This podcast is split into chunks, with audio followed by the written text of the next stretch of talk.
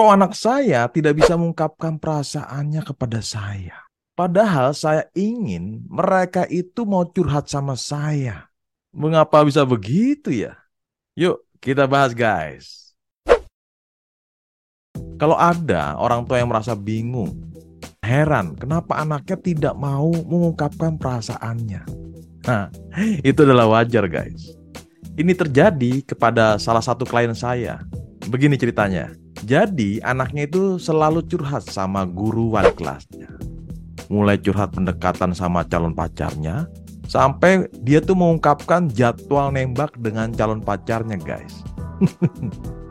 Sehingga klien saya merasa sedih. Kok malah yang curhat itu sama wali kelasnya, bukan sama ibunya sendiri. Dari cerita itu bisa saja salah satu faktor problem di atas adalah kurangnya orang tua menguasai teknik mendengarkan aktif guys. Berikut ini faktor penyebab terjadinya orang tua yang kurang memaksimalkan menjadi pendengar yang aktif nih guys. Yang pertama, karena kurangnya waktu kepada anak. Nah ini menarik guys.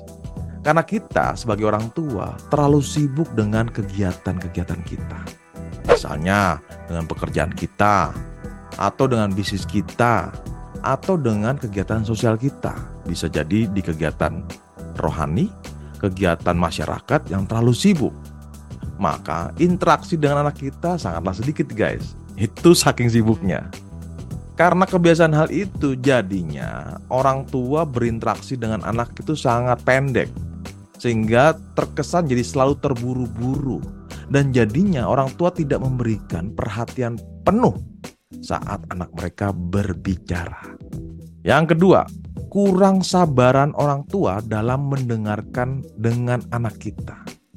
Kita sering memotong pembicaraan anak, sehingga anak tidak sempat mengungkapkan perasaannya, pikirannya, dan masalah mereka sendiri, guys.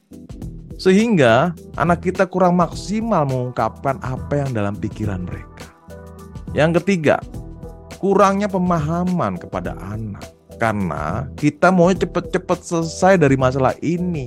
Jadinya ketika anak nih mau ungkapkan perasaan pikiran masalahnya tanpa pemahaman secara utuh, orang tua langsung cepet-cepet memberikan solusi yang terbaik versi mereka. Nah, hal itu akan menghambat proses komunikasi dengan anak kita, guys. Ya pertanyaannya, Bagaimana agar kita bisa menjadi pendengar yang baik dan efektif? Khusus untuk anak kita guys. Jika Anda ingin konsultasi atau ngobrol-ngobrol seputar parenting anak remaja, silakan klik di link bio saya ya.